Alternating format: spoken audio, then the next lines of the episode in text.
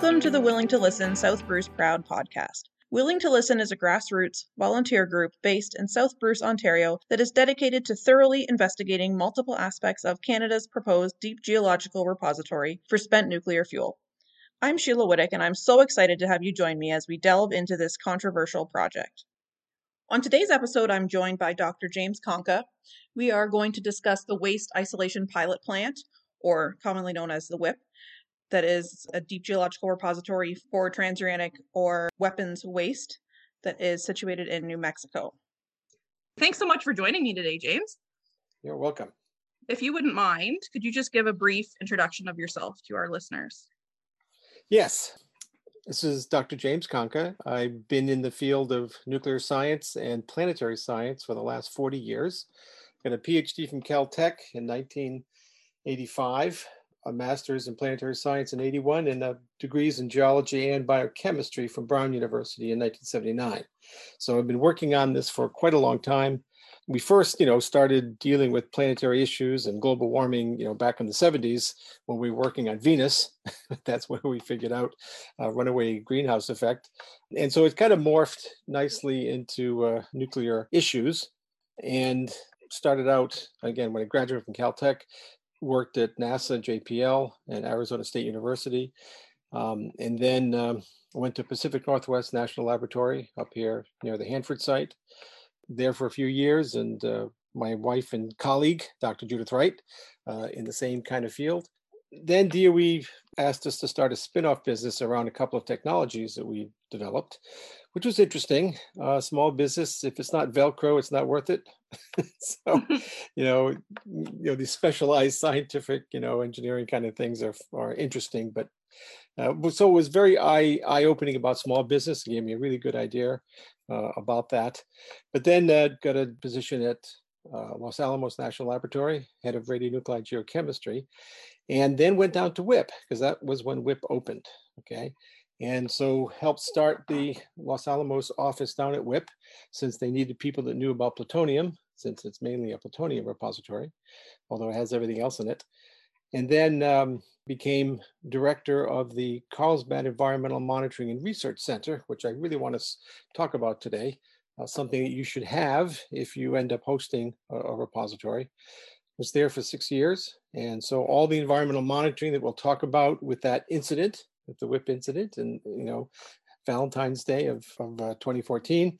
All that was, all the information that came out of that was from my old laboratory uh, down in Carlsbad. So I have a firsthand understanding of that. And then um, came back up here to Hanford, uh, where the grandkids are, and then have been just consulting. I was director of a couple of rad laboratories out at the site at Hanford site, and then um, kind of just became a consultant and writing for things like Forbes, which is very interesting as a scientist. Yes, I've read um, I've read quite a few of your articles in Forbes. Stuff like that. Oh, good, um, good, so you're a busy guy. It's an guy. interesting venue. yeah. yes. You're a busy guy, and you're the right guy to talk about if we want to talk about the WIPP. Yes. Um, which is good. So what I like to do also is just kind of open with a bit of an icebreaker. If you could just tell us what the best piece of advice you've ever received was. The best piece of advice. Oh, that's good. In general, not uh, necessarily uh, related. One thing I could, the other thing I could think of is taking this job at Los Alamos. So that was that was a, a good bit of advice. Um, yeah, worked out well and got me into the heart of a lot of issues that are uh, burning here today. So let's just get right in to the WIPP. So when did the WIPP open for receiving uh, uh, waste? 1999. Uh, okay, so it opened so in 1999. Right. And it and, houses what kind of waste? Um, it's only per, it was built and uh, designed for everything, for everything from any source. Okay, it was built and designed for that, but it was only permitted and licensed for transuranic waste, which is the weird waste that no one ever knows about because it's mainly associated with weapons, and we have a lot of it because it's weapons and we have a lot of weapons uh, same thing with with russia so so the only you know the only two countries that have a significant amount of this particular waste is is russia and and the, the united states Now, it's somewhat similar to intermediate level waste in, in Europe, which is reprocessed waste, but that's reprocessed not for weapons, but reprocessed for fuel. But it's, so it's kind of like that, but not really. So would you say weapons waste is a step lower than spent fuel? Yeah, I mean, anything is a step lower, but um, it's still pretty hot. It's not, it has nothing to do with activity the range of activity is from 100 nanocuries per gram of plutonium equivalent, which you know is just a little bit, up to 23 curie per liter, which is quite hot. And although not quite as hot as, as spent fuel, but it you know it's it's quite hot. So if you can handle that waste, then you can handle spent fuel. In fact, spent fuel from a commercial reactor is easy to handle. I mean, that's yeah, it's hotter than anything else, but it's incredibly easy to handle because it's a solid. And right. so as a solid you can shield it, you can move it. It's it's no big deal. Um, the weird waste that goes into WIPP, a lot of it, you know, like the tanks up here at Hanford site, um, are gunky peanut butter like texture with you know salt and you know it's really nasty stuff and hard to deal with because it's you know liquid paste kind of stuff. So you have to solidify it, dry it out in order to get it on the road. So according to the regulations, both here in Canada, you can't have more than 1% free liquid in anything you put on the road. But once it's solid, then it's just very easy to shield. We know how to shield. No one's ever been harmed by nuclear waste. I mean, you need to know that no one's ever been hurt by nuclear waste, ever hurt by nuclear waste. Now, people who work at uh, facilities sometimes they fall off a ladder, you know, hurt themselves. It, nothing to, it has nothing to do with with uh, nuclear waste itself or with radiation. So normal industrial accidents do happen although they happen much, le- much less frequently, like a hundred times less frequently at nuclear facilities because everyone's so focused on safety. Speaking of a ladder, when I was up at Hanford, uh, we had to take ladder training. It was fun. I didn't know that much about ladders before, and you ha- you cannot operate a ladder without two qualified operators. Wow. So no one ever falls off. Yeah, no one ever falls off a ladder. Um, it's it's it's absurd. I mean, the only person to die at a nuclear facility here a few years ago fell off scaffolding, and and you know broke his neck. Well, that, that's horrible, but it's nothing to do with nuclear. But it's so safe because everyone is is everything's proceduralized at a nuclear facility. So you know yeah. you can't you can't do anything outside of procedure, and so uh, uh, so that's why it's so safe. In fact, it, you know, it is the safest industry that there is. It has the lowest per man hour worked of any any in industry, the lowest uh, accident as well as death rate. So, uh, yeah, but you would know that if you know. It's incredible when you actually look at the statistics because you know people yeah. think nuclear is this big scary thing because of things like Chernobyl and Fukushima. Even including right. those events, it's still the safest form of energy production even including oh, yeah, absolutely. even including those right. deaths from you know Chernobyl, which is viewed as the worst acts. Maybe Fukushima is the worst one now, um, but definitely no, no, in terms no, of deaths, Chernobyl is the yeah, worst. Ch- Chernobyl's like, with Fukushima didn't do very much. So the, the, the amount of radiation released by Fukushima was not that much. And right. and in fact, no one needed no one needed to be evacuated, and they certainly didn't need to be hastily evacuated uh, which itself caused about 1,600 yeah. deaths. Which goes down that road of the fear of radiation is worse than the radiation, right? Like, absolutely, it's, it's definitely no, true. In dozens, dozens and dozens of studies have shown that. But you know, that, that's interesting. You know, it, it's a cultural thing. It is, and it's going to be sure. hard to to change that. Yeah, for sure. So the one thing that I want to talk about specific to the WIPP facility before we get into the incident, um, I don't really know. I don't like calling it the incident. It was a slight leak. Um, we'll call it that, that leak. I like that. Yeah. So there's a lot of reference been made also regarding our DGR project compared to the WIPP and the WIPP having this 10,000 acre buffer zone. Was it designed to have a 10,000 acre buffer zone? No, no. It, in 1992, uh, Congress passed the Land Withdrawal Act that set aside 16 square miles for nuclear waste disposal. Okay. In the center of that is WIPP but but it can go out towards the edges. I mean, it, it, there's no, you know, you just can't do anything else in, within that 16 square miles. So, so it's, it's very similar it's to fun. here. Um, I don't know how familiar you are with Canada's plan. So here they have so far optioned to purchase or purchased 1,500 acres with 250 acres as the surface facility. So it would be like a protected zone that no one is allowed to get in. So that's very similar. From what I've seen online, it looks like WIPP is maybe 100 acres for control zone um, one. Yeah, which is not very much.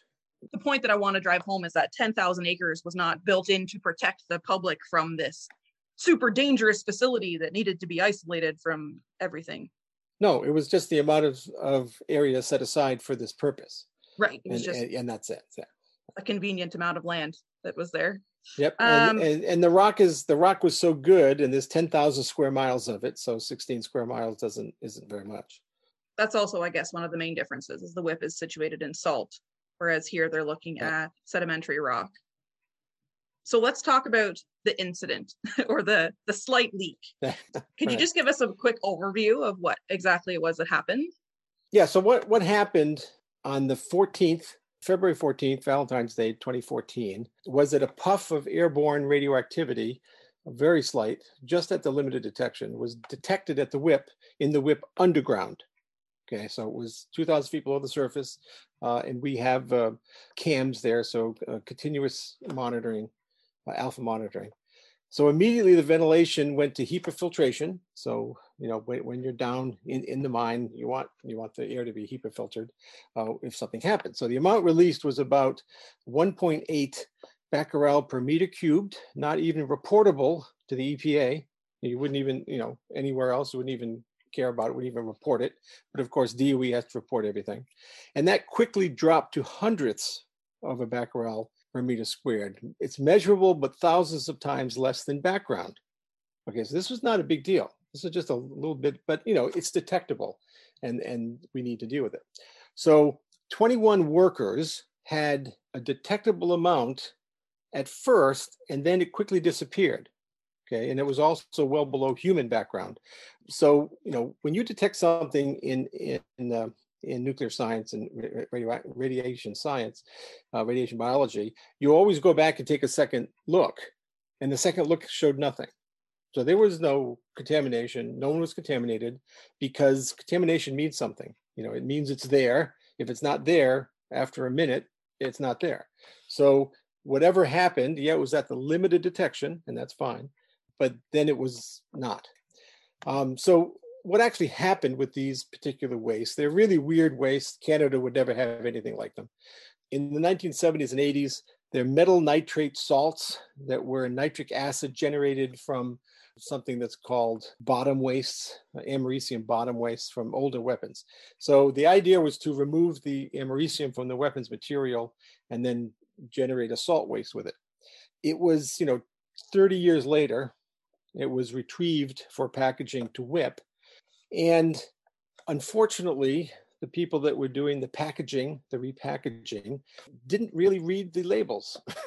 okay, of the stuff they were putting in there. So they put a, you know, a, a neutralizer, you know, solution, and they put metal nitrate absorbents, uh, but they were incompatible with some of the metal nitrates in the waste. Okay, Okay. and what happens is that that ends up generating heat. So it, it, it's called an auto-oxidation reaction. So it, so it oxidizes uh, the material around it and it begins to get hot. It doesn't explode. Okay, it just gets hot like charcoal briquettes. All right. Okay. Now we advise them to add kitty litter to the, to the drums because we use kitty litter in, in rad labs all the time. It's a great sorbent. But clay kitty litter, you know, zeolitic clay kitty litter, not organic kitty litter. Okay. Um, and unfortunately, someone had this great idea that, oh, let's use organic because it's organic, right? Yeah, but it's Mhm. organic chemically.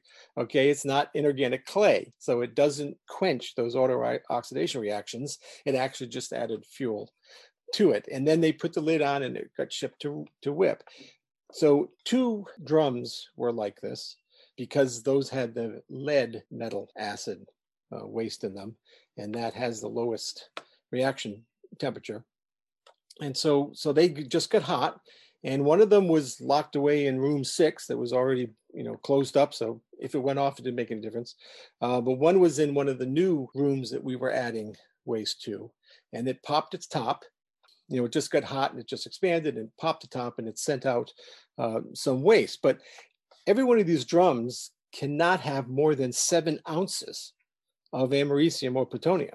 That's it. Seven If you don't have a- ounces. only ounces per 55 Wow. gallon drum. Wow. Okay, so there's just not much there. So when this one popped its top, yeah, some of it went out, but it was only seven ounces of americium total.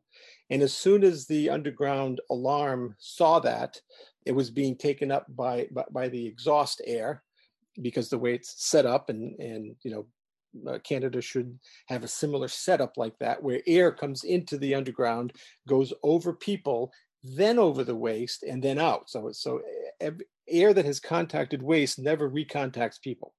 Okay, so you know it's those those kind of engineering designs that that uh, that we're good at doing. So anyway, so so some you know some of this got out, and it kind of you know as it was going about a half a mile along the exhaust shaft, the it you know some most of it played it out, but a little bit got up, and a teeny bit like I I mentioned about a the equivalent of a of americium in 100 smoke detectors which you couldn't even see um, right. got out. That's it. Right. So again, we we we saw we saw a little bit on the surface. Okay, that, that just came out, and we have have detectors right at the air exhaust shafts and right near it and all that kind of stuff. Nothing got offsite or anything, but it came out and we saw it, and then we relooked again and we didn't see it. Right. Okay. So, so let's let's just back up a little bit. When you talked about the the lid popped off the drum, you know, some people say that the drum exploded underground. No, no, no. No, so there was no the explosion. It's off. just the lid popped and the air and whatever escaped from yes. the drum. In fact, the top of it didn't come all the way off. It just kind of cracked open. You know, it right. pulled, it, it deformed because it was hot and it deformed, and then you know the pressure pushed out a bunch of the stuff. Right. So no um, drum explosion, but, yeah. as people like no to say. Explosion. There's no drum explosion. Right. And it ended up that there was actually very, very, very little radioactivity released yes. barely anything. The, the it didn't leave the site. The, right. The repository contained 99.99% of it. Right. So my question that also comes up a lot is there's this um, narrative that our, our some people in our town like to give out that the reason the public wasn't affected is because the nearest town is 35 kilometers away. And that if that were to happen here, obviously that exact scenario can't happen here because we're dealing with a different waste, that we can't they can't guarantee the town wouldn't be damaged by that you know because the town is just oh, two kilometers away. That's nonsense. People 10 feet away from the uh, didn't get hurt. Okay, so there so like there would have been no if that incident had happened at the proposed dgr outside of teeswater which could never actually happen but if it did the people of teeswater would be fine. Right yeah there's absolutely nothing. And this kind of waste uh, the reason that it popped its top is because we actually mixed stuff into it. We mixed right. the wrong stuff. Okay, so you got to follow procedure. Really, really yeah. important. Um, but you don't have this kind of waste at all. So you you know the the nuclear reactor waste doesn't get mixed with anything. Right. Um, and see, know, that's and, the thing too that I find gets brought up a lot. You know that the WIPP incident was caused by human error, which it was. Like you can't yep. argue that it wasn't. And the argument that we hear a lot is, well, that can also happen here. But I argue that that no, can't, can't, happen here because you're literally going to repackage the fuel bundle from right. the dry storage cask, put it into the repository cask. You're not mixing anything. You're just placing it in a yeah, different container. Right, right. So there's no way this can happen. This was a chemical reaction okay, that, that is only a result of this particular bizarre waste stream, these americium bottom wastes that you would never have. I mean, it, you know, right. us and the Soviets are the only ones that had them. In fact, I think it's only us. I don't think the Soviets did this kind of thing either. Right. Um, so, you know, and, and that's, and again, this happened outside of WIPP. I mean, this happened 250 miles away, this mixture that's up at Los Alamos. Uh, contained it. WIPP behaved perfectly. It was supposed to contain it, and it did. Okay, so uh, again, WIPP worked perfectly. So it's, it's this was not an accident of WIPP. This is an accident of Los Alamos. And right. when it, WIPP worked, okay. Now we could have cleaned it up quickly and gone on, but you know, DOE of course overreacts. So I know there's the overall total for the cleanup, I believe, was like five hundred million dollars. So that yeah. cleanup like just to be clear about that cleanup was done to keep the workers underground safe correct because it was contaminated oh, yeah, underground? No, or was it like yeah, a, it was only underground. Okay, so it was basically for workers. The yeah, cleanup was, not for the environment or for the water. Or no. Like nothing was contaminated. It was to keep the workers underground safe, essentially. Right, right, right. right. And so yeah, you mentioned absolutely. that you mentioned there was the one barrel in the sealed room. So right. did anything happen with that barrel or they we don't know. There, you you would never know. I mean, it's still there, but you know that room is closed, and that and that's what it's supposed to do. So you know, this repository, the salt creeps closed. Actually, it's a you know it's a huge trash trash compactor. It's kind of funny. Um, it creeps closed, and so everything gets crushed. So the whole idea of the barrels is is only for transportation and placement.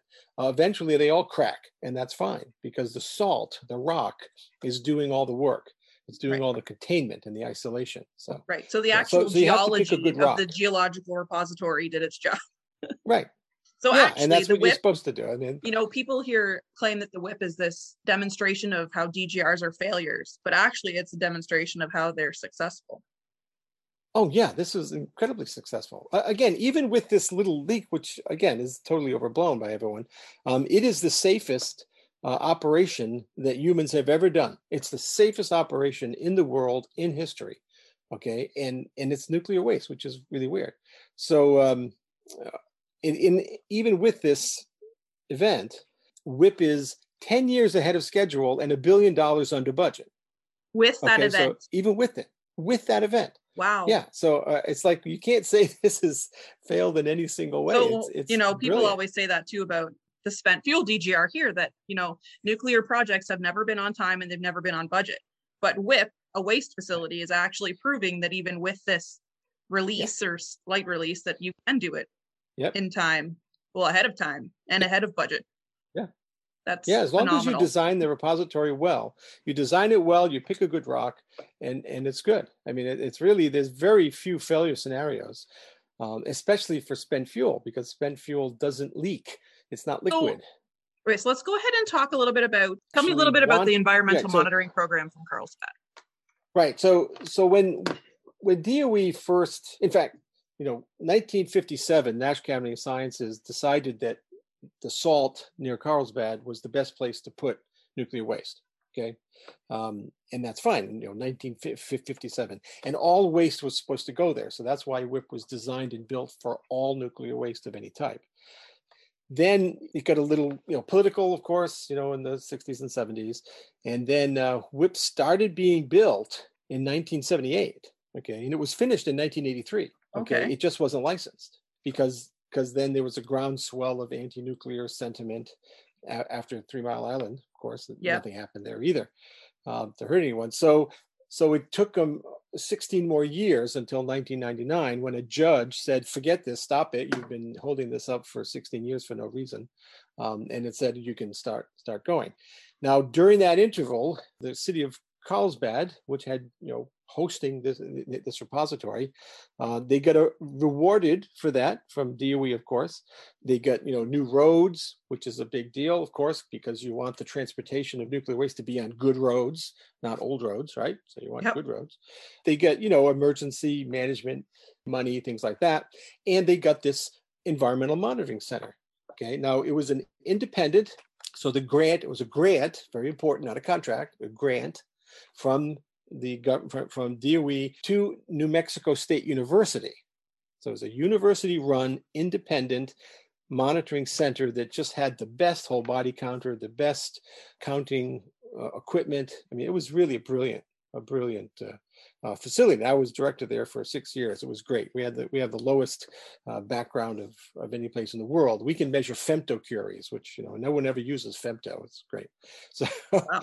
so um, yes, I mean background in air is not even down to the femtocurie level. So you know you want that. You want to. You, you need to hold out that for that. You say if we're going to do this for you, Canadian government, then we want a few things. So you know, one we want an independent, university-based uh, radiochemistry laboratory and monitoring center. So you can do research, you can do monitoring, you can host, you know, things. It's really cool because the people of that region want to know if they're being contaminated, of course, right? So, Yeah. so anyone, the the the C, in fact, look at cmerc.org. So C E M R C.org. Okay, that stands for Carlsbad Environmental Monitoring and Research Center. So, um, and and so you can go in the- their website, you can read their reports and look at the the, the facility. It's it's actually quite brilliant. Anyone from a hundred mile radius could just walk in and say, "I want to get counted."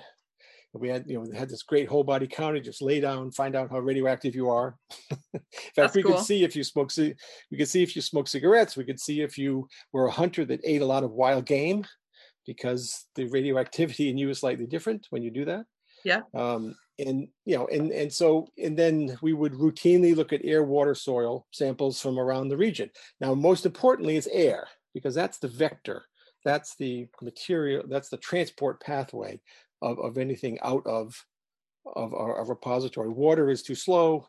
Um, you're you're way below any aquifers anyway and, and solid doesn't move at all. So it's basically air. So so you have a bunch of air monitors around the site and around the region we had you know on site near field and far field uh, 10 miles away. And as a result of that we did some really great science. It had nothing to do with the repository. We could actually look we could see when china had huge dust storms that would Wow. drop stuff on us okay? I mean it was really cool. So when you have a facility like that uh, one it's great jobs but two it actually makes you a center for research. And Right. and that's good. That's a very a very nice And benefit that the local town should have and so like when you talk about jobs and stuff, like roughly how many people would you think would be employed at the Carlsbad facility specifically? Uh, only 40, so or, or Oh, so. okay. Yeah, so I mean, yeah, at the research facility, but but again, people from elsewhere, you know, Los Alamos had a had an office there of of about 40 people, and they would come and use our our laboratories. We actually built them a uranium plutonium lab uh, when I was director there. And then, you know, Sandia had a an office there of about 50 people. The DOE, of course, had its own, you know, facility offsite, uh, the management that probably had 100 people so yeah so it kind of builds up because there's always other things going on that are related to it but not a, but not official part I'm definitely intrigued. itself. I'm I'm intrigued by that research facility. I think you know there's a lot of concern about samples being fudged or not true. You know to no that no, see you know that's how you want it are with conspiracies, right? But oh yes I think that would be a really of- of interesting course. third party independent facility. You know that I think that's a great idea. and that's why you you want it run by a university Mhm. okay and so you want to uh, you know you want to find a university that basically has a radiochemistry department or a nuclear science department it's not that many but that's the one you want to to run it okay because you won't have any fudging okay because they're Funny though because we have people who claim that research from universities isn't isn't credible because it's funded by the NWMO, Oh, that's so that yeah, yeah. Well, th- there's no way around that. I mean, that, which I think is ignorance and- ridiculous and- to say that someone's going yeah, to ru- like potentially ruin their career. Not just that, but the uh-huh. scientific community polices itself better than anyone else can because who knows about this stuff, right? Yeah. So when you when you're publishing when you're pu- in universities, it's publish or perish, right? So if you're published in a peer-reviewed journal, you can't fudge very easily. We always find that out. Very very hard to do. So no one ever, ever does it because you know scientists in the same field are going to know you're fudging. I mean that, that's Yeah. pretty easy.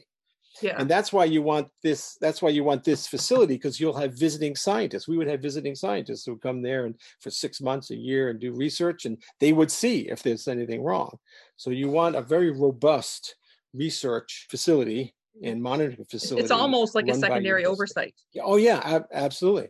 And and because it was a grant see contracts can be pulled right Right. and- Right. And, so if you have a grant, that's why universities love grants. That's why, you know, a lot of my money was grant money. You there's no strings attached to grant money. You can do what you want. And and for whatever the grant period is, you can't pull it. So you want you want the government to give you this kind of facility, both the construction money and the long-term operation. You want it long-term. You want it for like 10 years at least. And so, and that's pretty much the only way you're going to convince the public that this is safe is if they have an independent environmental and human monitoring facility. Um, so just to reiterate here before we wrap up, very slight leak. Nobody was hurt. Right. The WIPP performed exactly as it was supposed to, contained the release. Nothing left the site. It wouldn't have mattered if somebody was living right next door. They would have been fine. Yeah, yeah, absolutely. Um, so like in your opinion, DGRs are a perfectly safe way if they're in appropriate rock formations. Yeah, absolutely. We know how to do this. We know how to, we've been looking at this for 50 years. This isn't anything new. And then there was another thing that came up just recently in the news that we had shared around our community about the restart of a ventilation fan. And Right. someone had stated So- that it released radioactivity into the atmosphere and we should be worried about that coming to our community. No, that's that's nonsense. So what what after this whole event thing, since then, since you know, for the last seven years, since 2014, they've been redesigning and replacing the ventilator shafts because you know underground they got slight contaminated, slightly contaminated. So they've been, but it's not something you can do overnight. So now they are actually re- replacing. They, they dug a new a new uh, shaft and and they're going to have a, a whole new system. I don't think they needed that, but it looks good and that's fine. So, right. Uh, but yeah, those there's no problem. My interpretation of the article was that there was no problem. It it sounded like there was something like 200 air samples taken. Anything that they picked up was well below reportable limits, and then there was actually what they had picked up as being released was something like 5,000 times lower than the background limit. Right. I'm see, like, oh, they didn't release anything. Right. See, see the the problem is there's radiation everywhere. I mean, there's radiation in that wall behind you.